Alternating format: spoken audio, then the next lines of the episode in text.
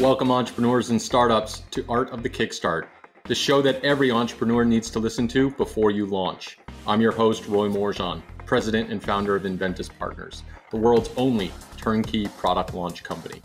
From product development and engineering to omni channel marketing, we've helped our clients launch thousands of inventions and earn more than $1 billion in sales over the past 20 years. Each week, I interview a startup success story, an inspirational entrepreneur, or a business expert in order to help you take your launch to the next level. This show would not be possible without our main sponsor, Product Hype, the weekly newsletter that goes out and shows you the best inventions that just launched. Make sure to check out producthype.co and join the Hype Squad. Now let's get on with the show. Welcome to another edition of Art of the Kickstart. Today I'm super excited because I'm playing catch. I am talking with Chad Hickman, founder and co-owner of Sandlot Goods, also a member of the team that created Yardball, and he's brought in a play partner with him, Garrett Prather, the director of business development. Gentlemen, thank you so much for joining us today on Art of the Kickstart. Yeah, thanks for having us. Yep, glad to be here. So I know we had some tech difficulties, but we're here. We're ready to play. Uh, first off, I've got to say congrats. You guys have a campaign that has reached and been supported by over a thousand backers, which is huge. We've almost raised almost $50,000 for this campaign. Yard ball, the ball for all. So, if you would, give our audience a little bit of background and talk about the product as if they've never heard it or seen it before. Yeah, it's kind of the uh, well, we, we like to think it as the think of it as the ultimate ball, just to bring everyone together. Uh, it kind of had a, some interesting roots. It started with this tape ball, and oh, excuse me, and it uh, this was a ball that we just sort of pulled tape off of a floor after doing a project, and it just became this uh, this sort of conversation starter. We would chuck it around the office. We would use it during brainstorm sessions, and we always joked that like it, it's the perfect size, weight, and just feel to where it doesn't knock stuff over and it doesn't hurt. So we just it it turned into this uh, this uh, like kind of had a little cult following in this little community we have, and we uh, decided sort of after the pandemic got through its first phase, like let's let's see if we can turn this into a product that we can uh, you know really like scale up and and make a bunch of them, so that it's not just us making a bunch of tape balls. So that's kind of where this came into play. Uh, it, you know, went from this to ultimately this is what we're launching with. So it, it took us a little bit to to nail down like how do we get the, the feel similar to this. And we went through several materials and countless amounts of leather, uh, different providers to find a leather that was like broken in right from the from the get go. Yeah, so that's that's kind of how it started. Uh, it took us know, 18 months probably from when we decided to do it to when we actually launched our Kickstarter. So, in terms of creating the first tape ball, I know office antics and things like that, right? There's lots of things people throw around in an office, whatever they may be. Some hurt more than others. The yard ball seems really interesting, not only because of the idea of it, the ball had been created beforehand, but you guys have taken a very unique spin on that. And it seems like it's evolved based on some of that office banter and play in terms of it being not only something for the office, but for something for everyone to be able to play with. How do you think that that's kind of evolved from the initial idea to where it is now? Yeah, I think it's and probably a couple different phases of it where Chad and team knowing too, given the history of Sandlot Goods, especially before I joined, where based on making leather goods, I think that's really where it was like a natural evolution, um, kind of within the, the small knit community that that Chad speaks of, where it's okay, so we can transform it into a leather good because that's what we know how to make. But then also diving into that and realizing it's not just as, as simple as just grab the nearest thing of leather and, and, and make it a good ball. Um, but I think it's where it really took off is once that iteration started taking place and everybody would, I mean, you take it home, take it to a tailgate, kind of take it wherever because we're testing it out. That naturally revealed itself on how how it can appeal to a wide wider audience. And I mean, I think just in my own personal background, where I've seen the most success uh, whenever I've worked on teams uh, and with other companies trying to get products out is getting it out in the field and iterating on the spot with the real consumer is going to be your greatest chance for success. And I think that's where we're lucky with something like this that is simple and easy to get out to the field. That's where eyes got open even more to what is the potential for this, and and also just kind of, I mean, not to be cliche, but just the like the natural joy that it can cause with people on just getting out there and throwing the ball. I mean, the story I always use is is uh, my mom who I've never really thrown a ball with in my in my life outside. Sure. As soon as I brought it home and just we started all testing it, doing it, she's like she came out and was throwing the ball with us too. And that for me was my own aha moment of like, okay, this really appeals to everybody because it doesn't take this crazy skill set to be able to throw a spiral like Patrick Mahomes, who, uh, side note, is the greatest quarterback there ever there is and will be. Yeah, but, I don't know about that, but I mean, yeah, I, I, don't know how much time do you have. I, I only need a minute, but if, if, you need more time, but uh, well, uh, you know, all the amount of accolades he has is a minute worth, right? Yeah, uh, but it's just it's so appealing because it really is. It there's such a low barrier to entry, and then just storing it and keeping it places as well when you think about if you think about like a like a baseball and you have a glove and then it might be like a specific time frame to do it. I mean this thing is literally one of our social media posts was like it's it like finally makes good use out of a glove box for the first time since everybody was wearing gloves in the 19 early 1900s or wherever like how the glove box uh, first got started. So i think that's just what gave us gave us this great idea of of being able to to have this be widespread and then just given the history of Sandlot Goods as a company and starting in leather, and, and we've since evolved into other products, but it was just kind of a natural pairing in that way. Yeah. And always front of mind the whole time you were trying to create this thing was it has to be used without, like, it has to be able to be used without a glove. You can use it with a glove, but we had to make sure that, and that that's kind of why we went through so many different types of leather before we landed on this one. Which, incidentally, this was our first choice but it's very expensive. So we kind of went in this like roundabout way, like like a lot of people do, like, oh, we can do this cheaper, and then we finally realized, no, that's not possible in this case. Yeah, and it, and it gets back to I think kind of our our core as a company where we do make products. A lot of these, I mean, this is made by hand, and a big thing too for us is, is hats at Sandlot Goods, and those are all made from scratch as well. Here in in the USA, paying a living wage, like it's just it's not it's not an easy or normal path to take these days, but getting getting it to it, and even like a product as simple as this, it, it ends up there is a lot behind it to get it, whether it's to come back to that simpleness or to, to kind of start. But there's there's so much behind it that leads to it. Nice. Let's. Uh, I want to talk about the the name. What how what was the process there of naming it Yard Ball? Oh my gosh! So this this tape ball, we always referred to this as a catch ball.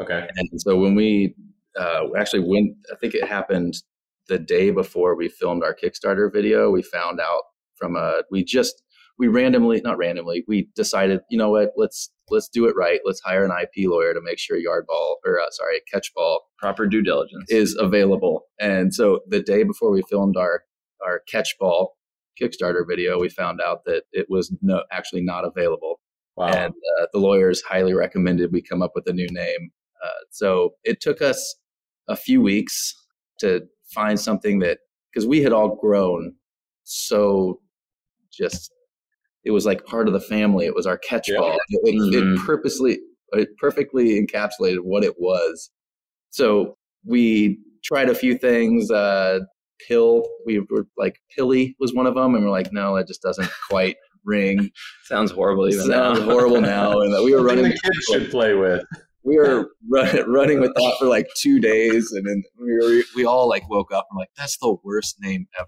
So uh, yard ball just kind of stuck because we found our you know when we took it home, our children just ultimately ended up out in the yard with it.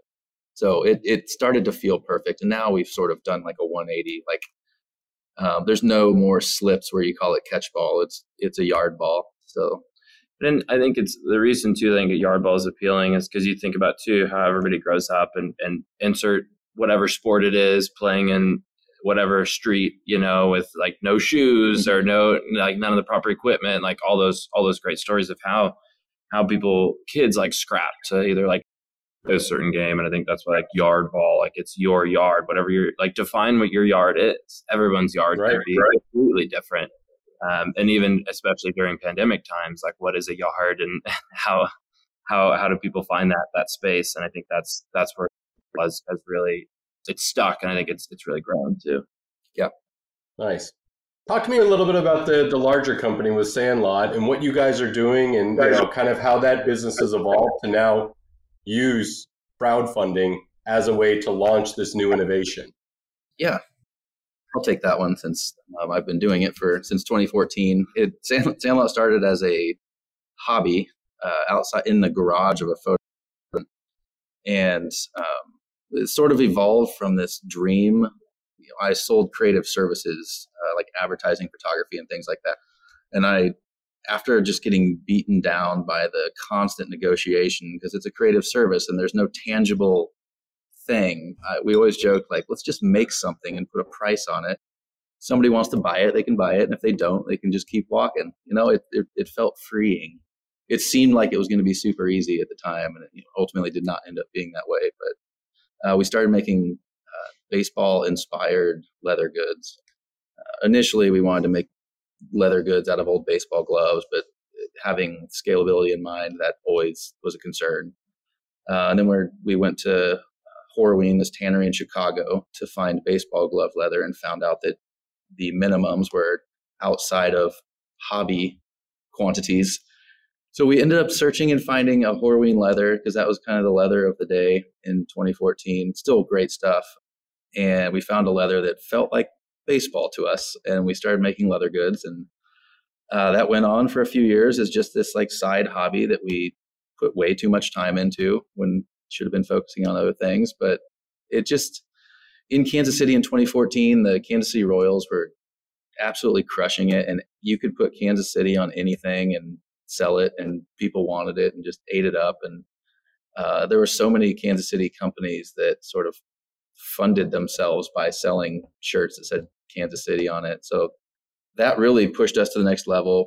Dream was always for me, if I ever broke away from the photography world, was to make hats. And ultimately, that's what I ended up doing. Had seven, six to seven employees all the way through till 2020. And then when the pandemic hit, we uh, pivoted like a lot of people and made PPE, uh, testing gowns, masks. We ended up making, I think, ultimately ended up being 600,000 masks and gowns. A lot of those were going to first responders. Uh, we had a great deal. We were working a lot with the VA health system on a very specific type of mask. And that just sort of opened our eyes to this uh, pool of great sewers in Kansas City. And it was then when we decided, you know what, it may be the worst time ever to start a business in the middle of a pandemic, but you know what? Let's start making hats. We have all these people. Yep. Uh, we don't want to let them go. We don't want to, you know, fire people in the middle of a pandemic. So we it, it worked out amazingly well that as our mask demand started falling, the machinery and training was coming online to make hats. And you know that makes it sound super easy. There were a lot of growing pains, but you know, from an outsider, it was this perfect changeover. And uh, so we make hats, and the yard ball was always this thing off in the distance. And we finally decided, like, we it had been something we talked about for another product we make uh, called a woolly drink sweater, which is just a wool, a merino wool can koozie. We thought maybe this could be a crowd funded product, and it just didn't feel right.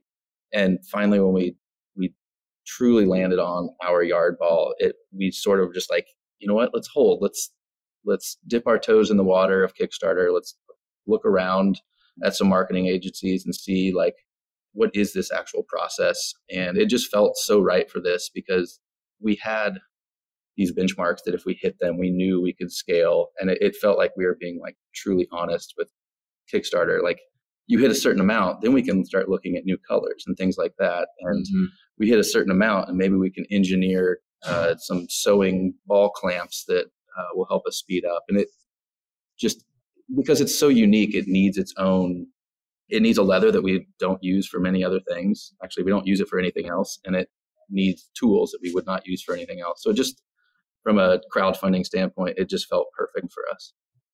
Yeah, I think amazing. I would add too is just when it comes to like procurement, kind of that very unsexy part of business, and where that's why this is appealing too, because it is that high quality leather and supply chain, which everyone is tired of hearing about now, but it's a it's definitely a real thing, and being able to lean on the experience that was gained with hat making and, and how there, there's a lot of procurement that comes with that. I mean, that's even we could do a whole different podcast on how how many pieces there are to a hat and how much how tough it is to make one.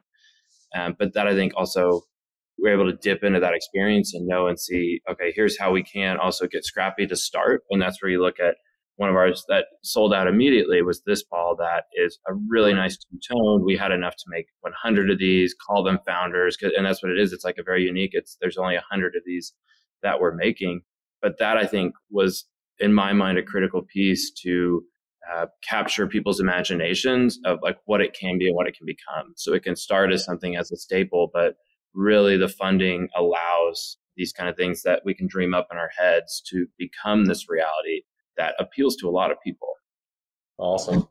So you'd mentioned in terms of maybe trying to think of a product for crowdfunding. I know Yardball maybe wasn't immediately made for crowdfunding, but what was kind of that evolution of knowing about crowdfunding and then knowing that Yardball was going to be a good fit to launch using Kickstarter as a means to validate that idea?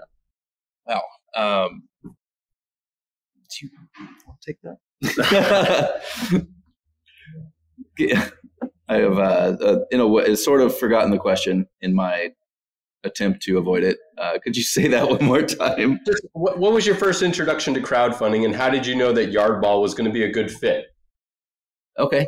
Uh, yeah. So I I've been looking at Kickstarter for quite a long time. I've backed a few projects very in a way that like I'm I've been the guy that donates a dollar to things that I think are cool in the past.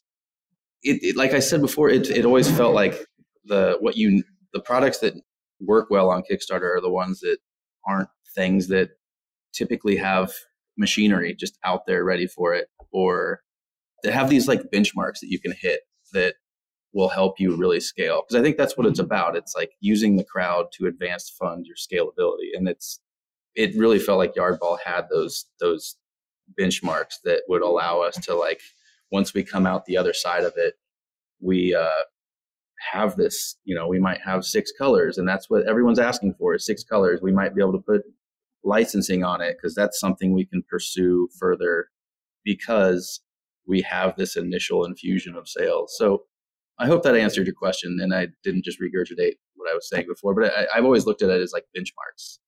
Absolutely, no, and I think you guys have hit a significant benchmark with you know over a thousand backers coming into the campaign. What was some of that prep work that you did in advance of the campaign to put yourself in such a good position to not only overfund on day one, but see continued growth in the campaign day after day it's been online? Yeah, I think there's that's where when I was thinking as as Chad was talking about that kind of what what what would make you think something is good for crowdfunding. I think some of that too is uh, having having now be on now on the other side of it. I don't think we have any idea what it truly was getting into yeah. it. Where you can think, oh yeah, that, that will just crowdfund this. That's how we can do it. And then you start writing it all down, and you're like, okay, this is uh, not just hey, we're going to get a bunch of people to support it and do it. And so I think we also went through that internally on a couple different stages of being confident enough to really take the plunge. Uh, and so that's, I think, something that has been a big time learning was seeing how to line up everything from a business standpoint, but then so much of it too is, is personal. And I think that's what, that's kind of the beauty of the crowdfunding where you want to make sure that it is a legitimate thing that the consumer is going to want. But also at the same time, I think there's a little bit like you want your friends to make sure, like your friends and family, like they think it's a cool thing too. And so, so much, so much work getting ready on creating all the assets, getting, getting the, the page done, verifying the pricing, if you're going to ship international or not. And so for us to, to have a partner, um, and what, what we did was, is work with, with partnership on being able to help someone who's been there and and done it and helped guide through. I think that's that was really nice. And I this this might not be the best way to compare it, but it's how it's on my mind because I have uh, I have two two little boys who are just energy and pinball around the house. So when I think of like for us going through when we when we had the boys, we had a, a doula, and that was like a doula is so critical because they've been there and done that and can just keep you sane through a really trying time that you have no idea what you're doing and that's that's like what's come to my mind and that's probably i see chad smile as he's processing that. But i really think there's something to that and and so there is there's it's such a combination of like doing everything that you've been professionally taught to do from a marketing standpoint from a business development standpoint from an operational standpoint but then really being able to just be able to like convince your friends and family to support something and not make it sound like a pyramid scheme, I think is kind of like the the other true aspect of it. And that's what's been kind of I don't know if like for me like personally funny in a way of like texting and being like here's a link and here's like this is what it is. And like it's a leather ball but you got to trust me this is this is what this is what you want. And it's kind of like using your social capital for it. I think that's, that's been kind of like a, a new thing being the the first crowdfunding Nice. But I can't I can't wait for the, the, the doula part of this to really blow up the uh, the podcast world. So. It's it's going to be a thing. So I know as you guys began the research process of looking at Kickstarter as a means to launch Yardball with, you've been working with us here at Enventys Partners for a while now to help that launch be so successful. So what were some of those considerations that you guys looked at when choosing an agency to partner with? Yeah, for sure. Uh, I would say number one was transparency number two was, and maybe this is part of transparency, setting realistic expectations. Uh, we felt like some of the others, the the goals they were giving us just felt a little bit uh, lofty to try to get us in the door. And I'm not saying you guys set the bar low, but it just it I feel like we're you're performing as you promised, and uh, so that was huge. And then just getting to know the team I think after one of the first Zoom meetings, we all left the meeting and we're just like, this is the team that's going to carry us to victory. So, yeah. Um, you have anything to add on that? Yeah, I think it's just, and for me too, especially coming in and, and really kind of trying to run point on it um, from a day to day. Definitely, when I was trying to vet and look at it, it, it was that kind of just, it was realistic. It just seemed realistic. And I think going and talking with a couple different companies, there's there's a lot of things there's a lot of similarities but then there are those kind of one or two things that set set folks apart. And for some of it it can be appealing to a certain company and some for others. And so for us it was that transparency and really that need of like i need to know if if this just isn't working. And i need to know if we need to really pivot or change or do this. And and i felt that from the beginning. And, and that's why i think the relationship has has gone really well. And and just that the kind of accountability and and it just it helped us stay true to the timeline. I think that's the other important thing. And what i appreciated too is how there is like it's laid out where this is the timeline we've seen success with. These are milestones we have to hit. Like it's don't i think you guys didn't overcomplicate it. You're like this is what can help lead to success. Now of course you like you you have to you have to do a lot of this. This isn't just we're going to hand it over to you and then it's going to be successful but that's I think that's what we needed in order to, to have success. I think as, as we've seen, it has, and, and there's definitely a lot of credit goes to you and your team for being able to get us to where we are. Like I'm hoping as this podcast goes, we hit that fifty thousand uh, mark, and and I know we wouldn't be there if we were just doing it today. And it just goes to that having never done a Kickstarter before and going the route of crowdfunding with this product. It's why it's why we needed someone such as you also it's been great. Absolutely. I'm seeing backers come in every minute. I'm looking at this thing going up and up and up. So really excited for that. What's uh what's been like one big takeaway or one big surprise with launching this campaign? Uh I mean, outside of like it the first six hours, it felt like we were on cloud nine. I I, yeah. I mean I I don't think, you know, when we, you guys were setting expectations, I don't feel like the expectation was that we would fund in six hours. yeah, that's why it was I, very reserved, and it, it felt because I pressed too. I was like, just like, tell me what are you feeling? Like, what are you thinking? How are you gonna do? And they're like, yeah, like it seems the numbers, you know, like that's we're going in steady. I'm like, okay. I really, yeah. I didn't think on day, yeah, I didn't think on day one, hour six, I would be like, oh my gosh, are we going to be able to make all these? Like, you know what I mean? Yep. Like I, we always we always figure it out, and we knew we would need to hire if it got to certain places and train people, and that's part of the what we're trying to fund here is jobs. But mm-hmm. uh, it happened so fast in the first six hours that uh, those feelings just hit me. Yeah, I think the if I were to go back and look at the the team's group text, it would be pretty funny because it was probably like how like like teenagers texting yeah. the the joy and excitement or like screenshots as things go up. Uh, yeah, I think that's it.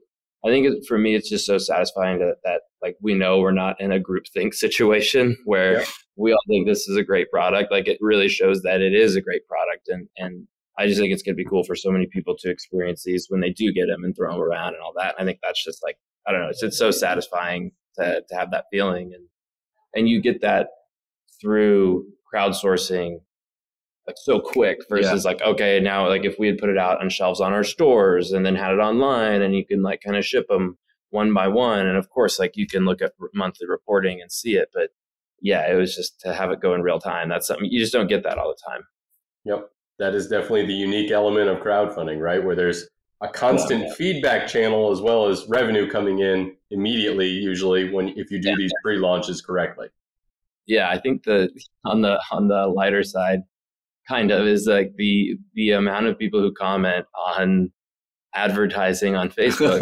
was very uh, new to me, and especially people who felt threatened that we were trying to take the baseball glove away. We're like, no, no, like this, this complements. This is not substitute. You're not going to have the Kansas City Royals out there throwing yard balls against yeah, against the, the, Boston Red Sox yeah. anytime soon. We were so, made into villains that wanted to kill the baseball. Glove. Yeah, no. Instead of it being like a, a like an appreciation product for it, it, it was viewed as that. So th- luckily, that was just a few very few folks, very but, vocal minority. Yes, yes. So, well, they can do that with their Facebook comments, right? Some people have more free time than others. Yeah, even on the Fourth of July, I think that was probably my peak moment. Yeah. during the Fourth of July, I'm getting notifications. I'm like, this. I just, I do. This is not a day. Like, it shouldn't you be doing anything else right now? So, no, just eating hot dogs and commenting on Facebook ads. Yeah, yeah, the American dream. Indeed. Well, speaking of the American dream, this is going to get us into our launch round. Garrett, you drew the short straw. You ready to go?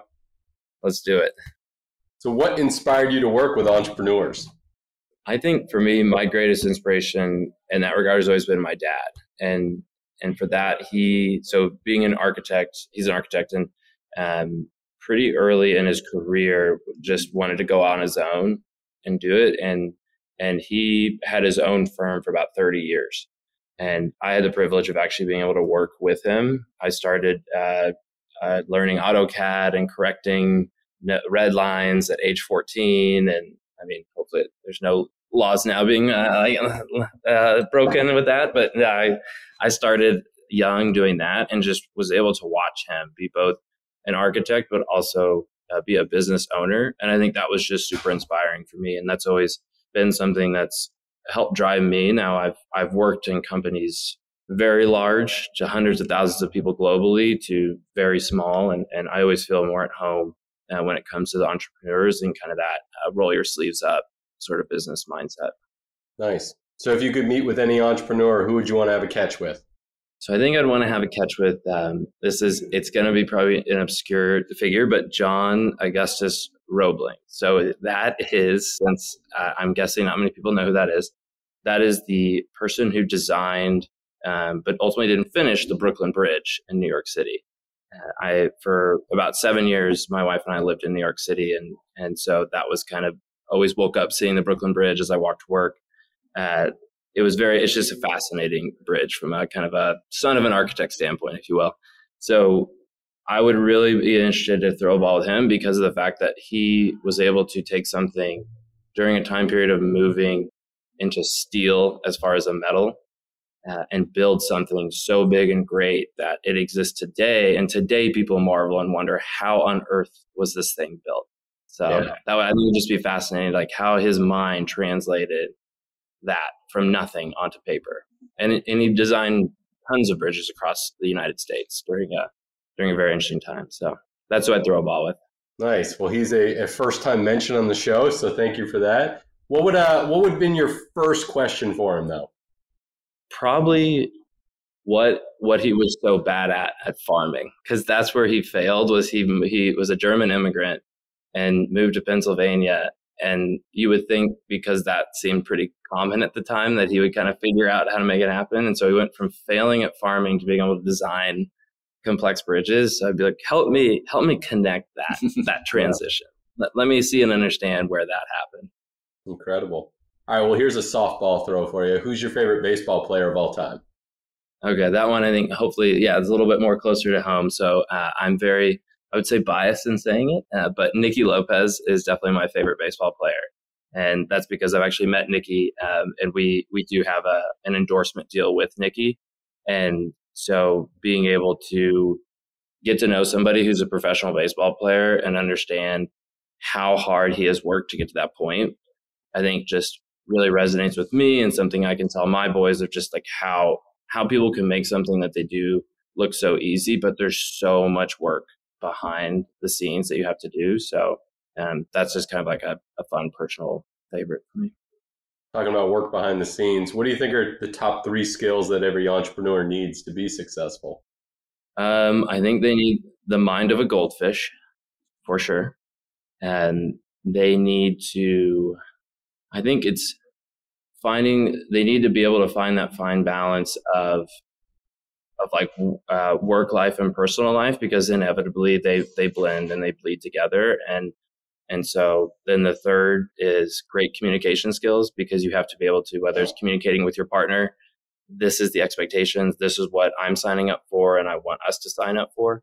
And then also being able to communicate and sell what you're doing. I mean, a lot of times you look at the great success stories where somebody didn't necessarily invent that product, but they were the entrepreneur who knew how to get that to the consumer, to, to convince the consumer that's what they needed. And so the communication skills, I think, are just critical. What's one product that's made your life a little bit easier during this pandemic? Um, man, I'm trying to think of like what part of the pandemic that that I can address. Uh, I would say YouTube because the amount of home projects I then worked on while being isolated uh, and being a first time homeowner, YouTube and FaceTime to call my dad as well and get advice on how to fix whatever is broken next. Nice technology. All right, last question. And I know this is the first Kickstarter campaign for you guys with Yardball, but very interested to hear your take on what does the future of crowdfunding look like? Man, I I think for me, the crowd like crowdfunding is definitely more of a social media aspect and way more than when Kickstarter got got started and like maybe what how they how crowdfunding really brought up and through the various means of communication.